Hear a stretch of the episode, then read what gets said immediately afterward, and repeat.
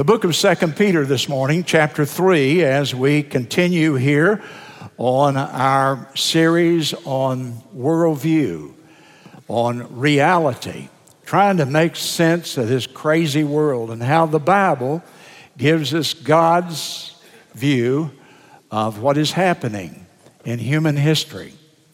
And in the book of Second Peter, chapter number three. We're going to read a passage of scripture. Then, if you've already found that, turn over to Revelation chapter 21, and we're going to add another passage there and read them together. And uh, will you stand with me? 2 Peter 3 and Revelation chapter number 21 in your Bibles this morning. 2 Peter chapter 3 and uh, verse number 10. But the day of the Lord will come, future tense, as a thief in the night, in the which the heavens will pass away with a great noise, and the elements shall melt with fervent heat. The earth also and the works that are therein shall be burned up. And seeing then all these things shall be dissolved, all these things being the physical universe I looked up the word dissolved. It has the idea that they will completely be separated from each other, they'll come apart. Seeing then that all these things shall be dissolved, what manner of persons ought we, ye, to be in all holy conversation or lifestyle and godliness, looking for and hastening unto the coming of the day of God, wherein the heavens, being on fire, shall be dissolved and the elements, elements, the most basic building blocks of the universe. When you take chemistry in high school, they put the chart of the elements up, the things that can be reduced no further, the most basic building blocks. The elements on this day will melt with fervent heat. Nevertheless, we, according to his promise, look for a new heaven, new heavens, and a new earth wherein dwelleth righteousness. Now, if you will also turn with me, the book of Revelation. Revelation chapter 21. Revelation 21. And John here, looking to the future, prophetically also says, I saw a new heaven and a new earth. For the first heaven and the first earth were passed away, and there was no more sea. And Heavenly Father, will you add your blessing to this passage as I speak on it? Fill me with your Holy Spirit. Lord, I pray that the words of my mouth and the meditation of my heart will be acceptable to you and that the people will listen from their hearts. And I pray in Jesus' name, amen. You may be seated. A biblical worldview, a worldview, as I've told you repeatedly, but I want you to not ever forget it, is the way that we look at and interpret the events of our life. Every day we're living a life and things are happening all around us, and we're seeing those events come in through our eyes and ears and so on, and then we interpret those events. We decide how significant they are, how insignificant they may be. We interpret those events, and the basis on which we interpret them is our world view. And I am seeking, as a pastor, to get you to have or to develop a biblical worldview. Just like I'm looking through my glasses at you today and seeing everything that I see through these lenses on my nose here, in the same way, I want you to look at life through the lens of Scripture. And I want you to interpret it according to the Scripture, not according to the media, not according to the secular teaching that we're inundated with, but to have a biblical worldview. And I think that's the only way to make sense of a crazy world. And isn't it crazy? Every week it goes a little bit crazier. And uh, I'll tell you where I am. I'm down to reading little nursery books, children's books, because this one makes more sense than anything I've read in the New York Times. The day the world went wacky. Now, I understand that. I can get that. Probably everybody here can get that, can't you? the day the world went wacky. And my daughter reads this little book to her kids, and I thought, man, they ought to teach this in the PhD program of most seminaries today. And some of these fellows will become informed about what they're skipping over, I think. Listen to a little bit of it. I'm starting in the middle. The next day, God said to Adam, Your sin cursed the ground. You won't find your breakfast just hanging around. In the future, when you try to grow feed from seeds, you'll sweat and work hard to fight off the weeds. From now on, your body will start to get sick. And one day, your heart will beat its last tick. And because of the sin of you and your wife, one day there will be an end to your life. And then he said, Well, that day was surely the worst day of all. It was such a bad day, we call it the fall. We were close to God once, but then sin came along. It's the cause of all things that we see going wrong. And into the world, this sin has brought death, and cancer, and pimples, and shortness of breath, and teasing, and fighting, and many a war, and robbers, and blindness, and bullies, and more. You might have thought this has nothing to do with you or your family, but that isn't true.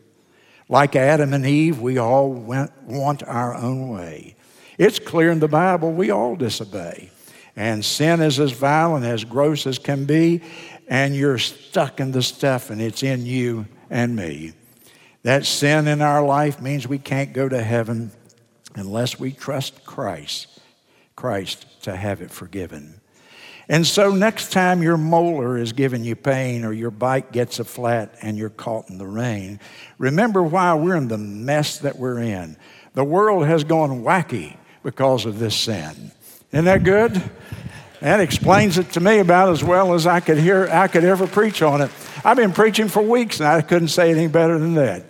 And um, the day the world went wacky, well, something has gone terribly wrong, hasn't it? And today the world is a suffering place. I opened one of the news magazines this week, and there was this poor woman in Africa. And she was starving, and her little child was there, and the child was starving. And it was about the most grotesque, sad thing, and you could see the stains of the tears running down her face. We live in a suffering world, a world full of pain, a world that has gone wacky. And you see, you and I have the only explanation for why the world is wacky. Your atheist and secularist friend can't explain why there's all this pain and suffering. Only you and I, with a biblical uh, worldview, can explain that. The brokenness of this world and the sadness of those, this world is not near as big a problem to me as it is to the unbeliever. Because I understand where it came from. I understand why we're suffering. I understand why, we're, why we have sin. And so it's not the problem to me because I understand that evil is a part of this story. The Bible is the story of humankind. The Bible is the story of human history. This is not a book of mythology and fairy tale. This is God's true story, His true narrative of human history. And evil is a part of the story. Now, evil was not a part of the story to begin with. Evil intruded when man rebelled against Almighty God. And so the Bible is the story of how God is taking a broken world, a sinful and rebellious world, the story of people that have been broken by the sin of that world, and God puts it all back together again. I had someone say to me some time back, Pastor, I want to ask you a question.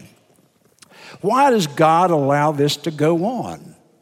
There's so much overwhelming suffering and evil in the world. Why doesn't God just intervene and stop it?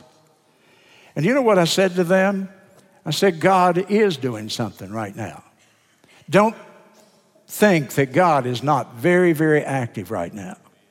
The book of Acts, chapter number 15 and verse 14 says that God is calling out a people for his name. What does that mean? That means that God is now at this point in the process where God is sending the gospel out across the world. And when people respond and accept that gospel and heed his offer and receive the gift of his grace, well, God is building a family. James Kennedy called it God's forever family.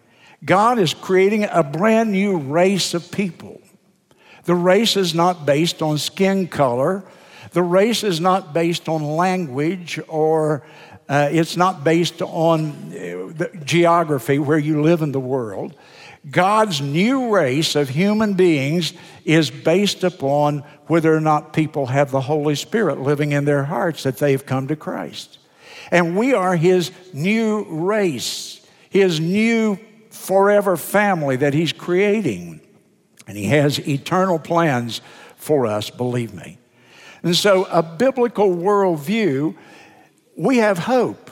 While all this suffering and evil in the world and the world is wringing its hands, what are we going to do about it? And they have not been able to solve one single problem that sin causes.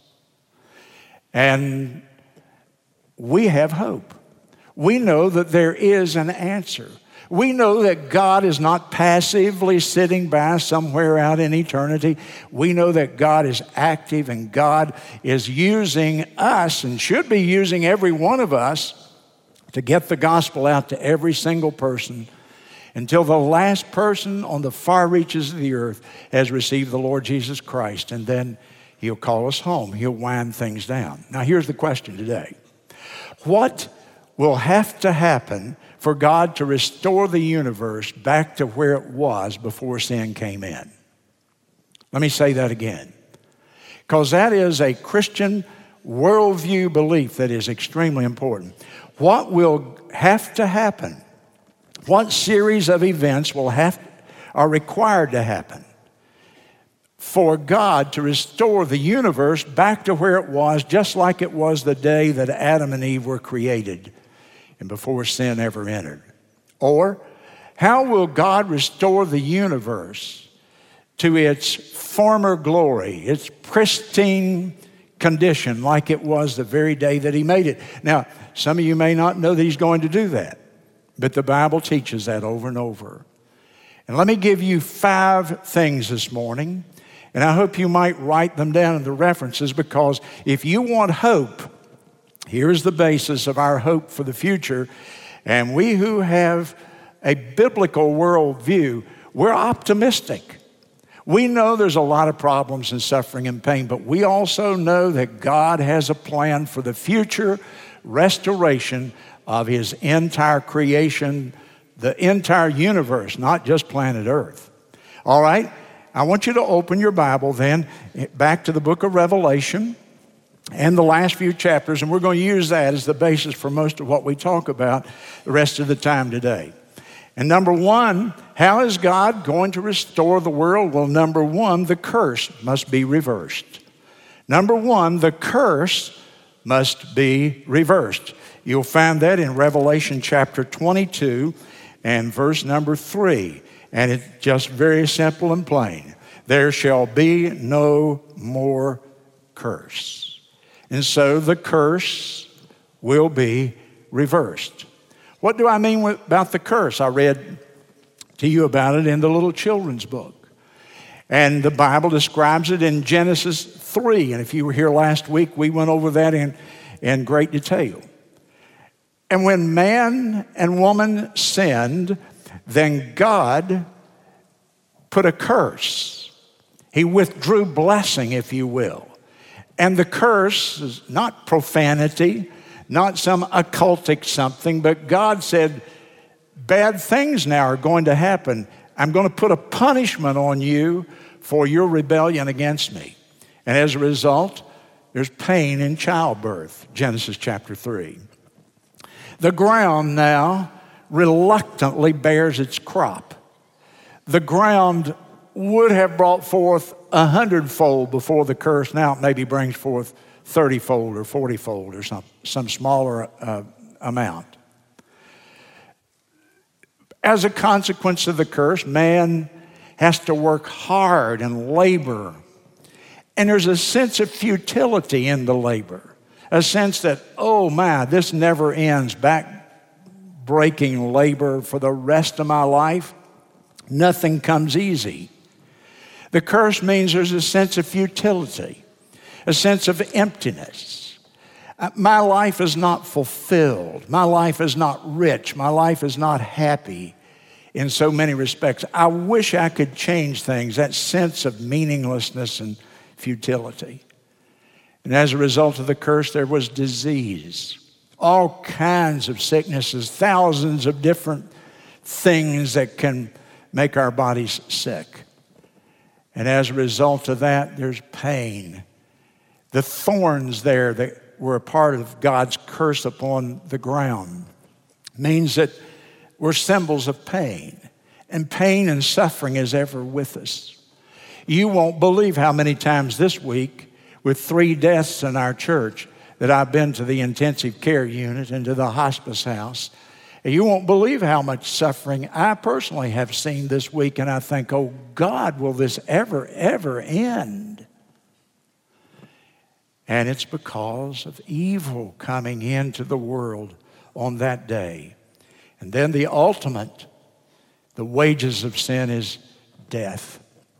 And so death comes, and every single one of us will die. That's what must be reversed if there's going to be a restored universe. In fact, in the book of Romans, chapter 8, verse 22, where we've been studying on Sunday nights, the Bible has this very poignant phrase. It says, The whole creation groaneth in travail. The whole creation, the universe, the stars, the moon, the galaxies, and the earth here, and all the universe groans in pain, it says. And the idea is the groaning has the idea of a woman in her birth pangs in great pain as she labors to bring forth a baby. And so the curse must be reversed. Everything that makes life miserable, God is going to remove that day. And everything that makes life pleasant, then God is going to renew on that day and restore in full measure so that the universe can be like it was the day it came from His hand. There's a beautiful descriptive passage in the book of Isaiah. Just keep your finger there in Revelation. Go back to Isaiah, if you will, the middle of your Bible, or a little bit after the middle of your Bible, if you're a new Christian. Isaiah chapter number 11. One of the most beautiful passages that you may want to mark and be able to find it again because it tells you what this universe is going to be like after God takes away the curse. The curse is reversed. And now, what is life on planet Earth going to be like? Isaiah chapter number 11 and verse 4. With righteousness shall he, that's Jesus, judge the poor and reprove with equity for the meek of the earth. And he shall smite the earth with the rod of his mouth and with the breath of his lips. He will slay the wicked. He's going to just destroy evil. And righteousness shall be the girdle or the clothing of his loins, and faithfulness the, glo- the girdle of his reins. And nature will be changed. The wolf will dwell with the lamb. The leopard will lie down with the kid, the little calf. The calf and the young lion and the fatling together. A little child shall lead them, and the cow and the bear will feed together. Their young ones shall lie down together. The lion will eat straw like the ox. The sucking child, the little tiny infant, will play on the hole of the asp. The asp is an adder or a cobra. Can you imagine a little infant playing on the den of a cobra? And the weaned child, a little bit older, will put his hand on the cockatrice den, and they shall not hurt or destroy in all my holy mountain. For the earth shall be full of the knowledge of the Lord as the waters cover the sea. Isn't that beautiful? One of the most beautiful passages in all the scripture. And only the person with a biblical worldview is looking out there and seeing that. You see, the rest of the world doesn't anticipate that there will be a day like that, but we do. Limitations will be lifted. You know, I don't know what my IQ is, but if it's 40, it'll be 100 when Jesus comes. Because I'm limited right now mentally in my thinking capacity. All my capacities are diminished right now. I'm subject to all kinds of microbes and diseases, but then I'll have perfect health. Nature will flourish, the crops will bring forth more abundantly and without the hard labor. The soil will be, soil will be replenished. The pollution will be cleansed away from the oceans and the rivers where man has so messed it up. The blessing of God will be upon the entire universe instead of the curse of God. Does that do anything for you today? I can't tell it. Am I the only one here who believes that? No, that's a wonderful, glorious expectation of a restored universe that the Lord is going to give to us. Number two, Satan must be removed. Satan must be removed. Look there in your Bible again in Revelation chapter 20 and verse 1. I saw an angel come down from heaven having the key of the bottomless pit, and a great chain was in his hand. And the angel laid hold on the dragon, the old serpent, who is the devil and Satan, and bound him a thousand years and cast him into a bottomless pit and shut him up and set a seal upon him that he should deceive the nations no more. That's always been his game, deceive people into thinking that evil is good. And they're going to lock him up for a thousand years. And after that, he will be loosed for a little season, it says. And then go down to verse 7. And when the thousand years are expired, Satan shall be loosed out of his prison. And then go to verse 10 and the devil that deceived them was cast again into the lake of fire and brimstone, where the beast, that's the Antichrist, and the false prophet are, and he shall be tormented together, or tormented day and night forever and ever. So, Number one, the curse will be reversed. Number two, Satan will be removed. Now, he's the source of all evil. There was no evil until Satan fell, rebelled against God, and then came and tempted Adam and Eve. And Satan will be removed, and all sin and rebellion will be rid from the universe through him. Satan, the deceiver of all the nations, it even says here. It makes evil look so attractive to people today. Satan will be removed and he will be cast into the lake of fire where he will be tormented day and night. Continue to read with me because point number three is that sin must be punished. Sin must be punished. The curse must be reversed, lifted, removed. Satan must be removed, locked away for eternity. And number three, sin must be punished. Revelation chapter 20, continue reading, same chapter, verse 11. I saw a great white throne, and him that sat on it, from whose face the earth and the heaven fled away. And there was no place for them, no place to hide. I saw the dead, small and great, stand before God, and the books were all opened. And then another book was opened, which is the book of life. And the dead, everyone who's died throughout history, were judged out of the things which were written in the books according to the works. And the sea gave up the dead which were in it. And death and hell delivered up the dead which were in them.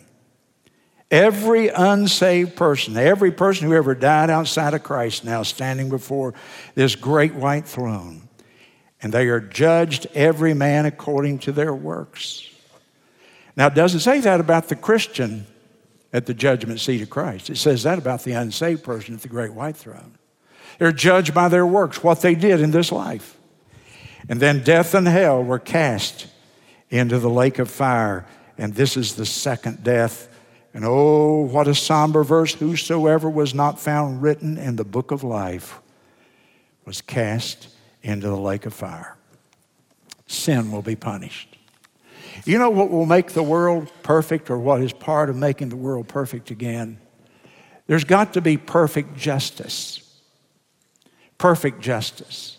This is talking about the day when perfect justice comes to the earth. When every evil, when every sin when every single wrong that has ever been done will again be punished. Hebrews chapter 2 and verse 2 is a verse I've preached on a number of times here. You've heard me preach on it. Every transgression and every disobedience will receive a just, just, not one bit more punishment than deserved, but not one less bit of punishment than deserved. Every sin and transgression and disobedience of God will receive a just recompense of reward. Hebrews chapter 2 and verse 2. So, for there to be perfect justice in the universe, there must be perfect punishment for every sin and every evil that was ever done. When people say to me, I don't believe in hell, preacher, you know what you're saying? I don't want justice. That's what you're saying. Hell is where God administers pure and perfect justice from his throne upon every evil that was ever done. And when you and I truly face the fact of our sin and realize that every sin deserves a just punishment, we realize the necessity then of this place called hell. The people who cheated justice in this world, they're going to meet eternal justice face to face that day. Adolf Hitler, with the blood of six million Jews on his hands, is going to get perfect justice. The books will be balanced. Stalin, Mao, these men whose hands drip with the blood of millions of people. But not just them. Look in Revelation chapter 21, if you will, with me, and we'll just read it. That's the quickest way to describe it. Revelation 21 and 8, this is who will be in hell also, in addition to those men. The fearful, meaning those who were afraid to stand up and trust Jesus Christ. And the unbelieving and the abominable, those who committed abomination, and murderers I wonder how many murderers are walking the streets of Florence today that have never had to pay for their sin. Their sin has never been found out. It'll be found out that day. And whoremongers, and sorcerers, occultists, and idolaters, those who worship things other than Almighty God, and all liars. Back when I was in Bible college, we said, All liars shall be friars based on the great theology of that verse right there. All liars will burn with fire and brimstone, which is the second death. And so, perfect justice will be done. May I describe to you what that perfect injustice entails, real briefly? Number one this morning, it means banishment from the presence of God forever and ever for all of eternity. In Second Thessalonians chapter 1 and verse 9, the Lord will say, Depart from me, you that did evil in this world. Depart from me. And He banishes them for all of eternity from His presence. Now, you see, if God is the source of all good, and He is, every good and perfect gift cometh down from the Father of lights, in whom is no variableness nor shadow of turning. If God is the source of all good, and Satan is the source of all evil, and you're banished from the presence of God, that means there'll be nothing good in hell. Johnny Carson used to laugh and say, Well, if I go to hell, I'll be down there with Dean Martin and all them, and we'll have the biggest poker game. It'll last for thousands of years. No, no, no, no. You won't care anything about your friends if I'm reading my Bible rightly about this place called hell. And to be banished from all that is good and to be sent to where the source of all evil is, well, you just go figure, as we say, what hell is truly going to be like. It not only is a place of banishment from God's presence, hell will be a place of torment. A place of torment. The Bible talks about outer darkness, utter darkness. Darkness so dark you can't see your hand in front of your face. Characterized by weeping and wailing. People wail when there's no hope. weeping and wailing and gnashing of teeth. They grind their teeth in pain. You still believe that stuff, preacher? Absolutely, from the bottom of my foot to the top of my head, I believe it. Yes, I do. It's a place where a man begs for one drop of water to put on his tongue. The world may laugh at it. The secularists may say, impossible. I'll tell you one thing I'm not taking any chances on that for Bill Monroe, and I hope you won't. It's a place of banishment from all that is good to where all is bad. It's a place of torment. And it's a place that will last for all of eternity. The Bible uses the words everlasting punishment a number of times. The word everlasting there is a Greek word, has the idea of duration without end. Duration, something lasting, enduring without end forever and ever. I don't know about you, I have a hard time getting my mind around eternity. I can't get my mind around it. I can think about hell lasting for 50 years, 100 years, 500 years, that's hard, maybe. A thousand years, I can't even, I can't even comprehend a thousand years into the future. But a thousand years, that's not the end if the Bible's true. A thousand years, and eternity's just begun. In Mark chapter 9, Jesus Christ compared hell. He used the word Gehenna. And what he was describing was the garbage dump that was outside the city of Jerusalem. It was a ravine. Everybody brought their garbage there to the top of the hill and threw it down in there. There was everything there from rotting human corpses to potato peelings to everything that people would throw away. And it smoldered. The fire never really burned up. It wasn't flaming up around the garbage dump, but it was always there. It was smoldering and burning and smoking. An awful place. Gehenna is what he called it. And that's how Jesus compared hell. He said, It's where the worm dieth not, the fire is never quenched. According to Mr. Barna's surveys, most people in America believe there's a place called hell. Yet, the majority of people are convinced that they're not going there. It's like 80% of the people in America believe, yes, I believe there's a place called hell because there's got to be some sort of justice because we don't see justice very well in this life. And in our desire for justice to be done, we want a place of punishment, but we don't want to be the one who goes there. And most people just block it out. They don't think there's any possibility that they will ever go to this place. Listen to me. Pastor, how can a loving God send people to hell for all of eternity? You ever wondered that? Answer He doesn't.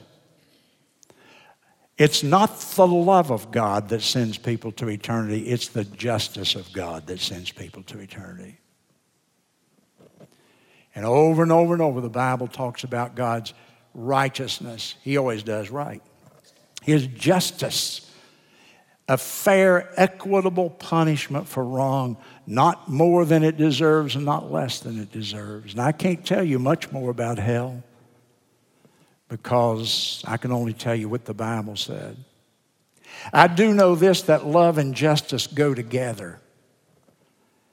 That a loving God, if He truly loves me, cannot ignore evil that abounds like it's abounding in the world today if he has power to do something about it.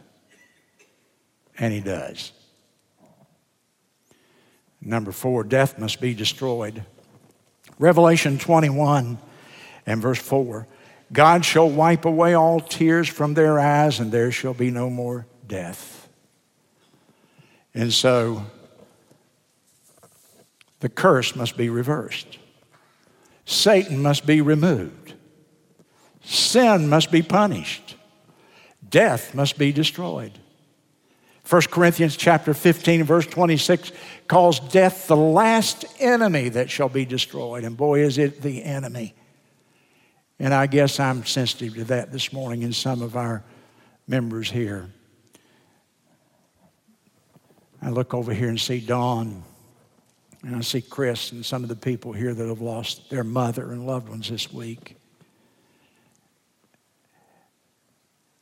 And someday there'll be no more funerals. Thank God.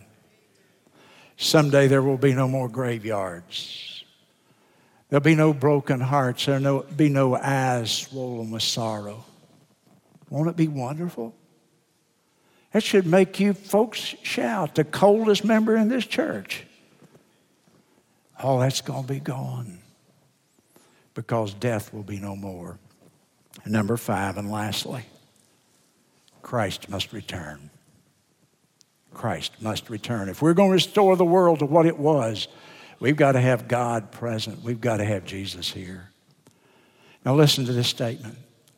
Just as Jesus' first coming to the cross was the basis for salvation of our soul, his second coming will be the basis for the restoration of all things. Let me say that again, it bears repetition. Just as Jesus' first coming to the cross was the basis for salvation of our soul, his second coming will be the basis for the restoration of all things.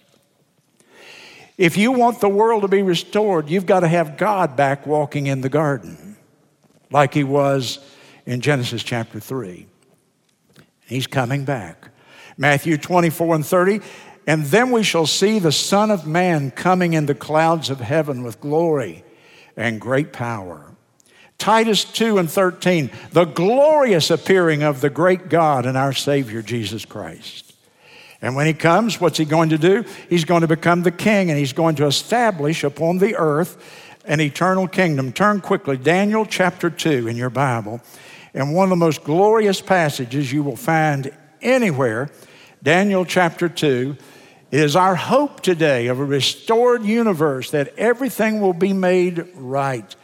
And in Daniel chapter number 2 and verse 44, in the days of these kings, the 10 kings at the end of time, in the days of these kings shall the God of heaven set up a kingdom and it will never be destroyed, and the, peop- and the kingdom shall not be left to other people, but it but it shall break in pieces and consume all the other kingdoms, and his kingdom shall stand forever. Isn't that wonderful? Five things necessary to get the world back to where, what it was like, to restore it perfectly to what it was like before the Lord Jesus Christ, or, or pardon me, before Adam sinned in the Garden of Gethsemane. The curse must be reversed. Satan must be removed. Sin must be punished. Death must be destroyed. And Christ must return to the earth. I want to ask you who you're depending on for the future. I've just preached to you what I'm depending on. On what are you depending to make this world a better place? The UN, I guess. Huh? They've done a great job, haven't they? The federal government of the United States. They're going to make it a paradise one day, huh? Education. We're going to educate people and they're going to ultimately come out of this and they just won't sin anymore, right? No. Hebrew word, baloney. No. No to all that. Man won't be able to bring that about. It can only be brought about through Jesus, the only way to God. The only way to God, the Lord Jesus Christ. Some people think when we say that Jesus is the only way that we're being narrow minded. Perhaps we are, but I ask you a question. Now listen to me real carefully. Who other than Jesus ever did anything in history to take away the sin problem of the world. If Jesus doesn't do it, there's nobody standing in the wings, I can tell you that. Jesus Christ is the way, the truth, and the life. And no man can come to God unless you come through him. Bow your heads with me, if you will, please. Close your eyes in a brief moment, the altar call.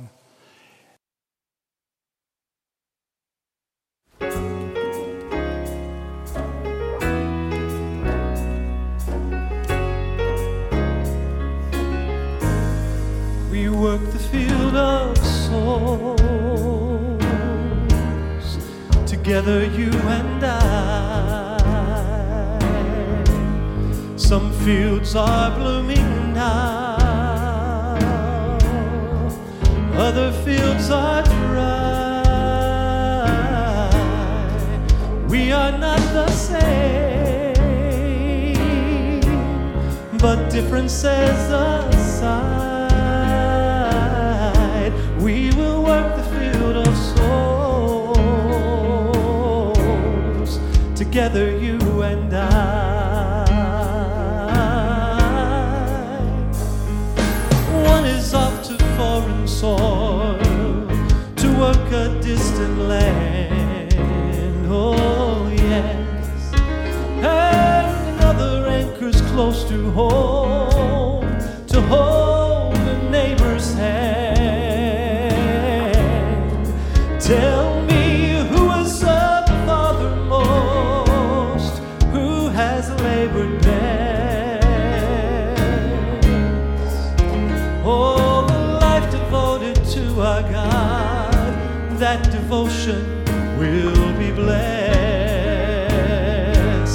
We work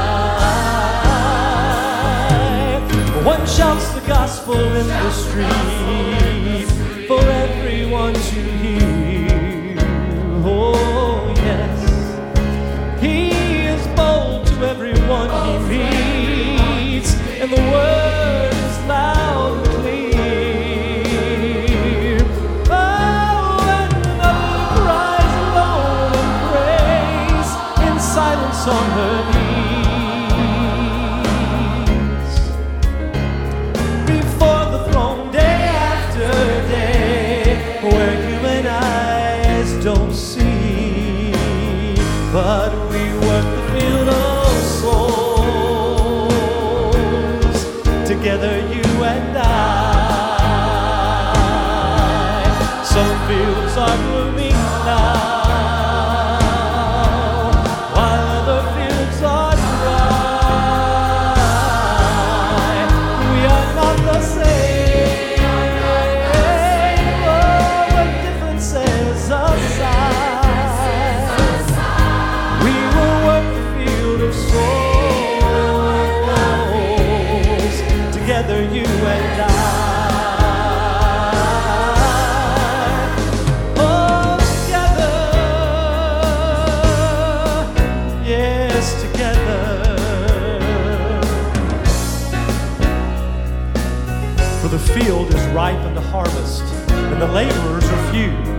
And this is what Jesus has left for you and I to do.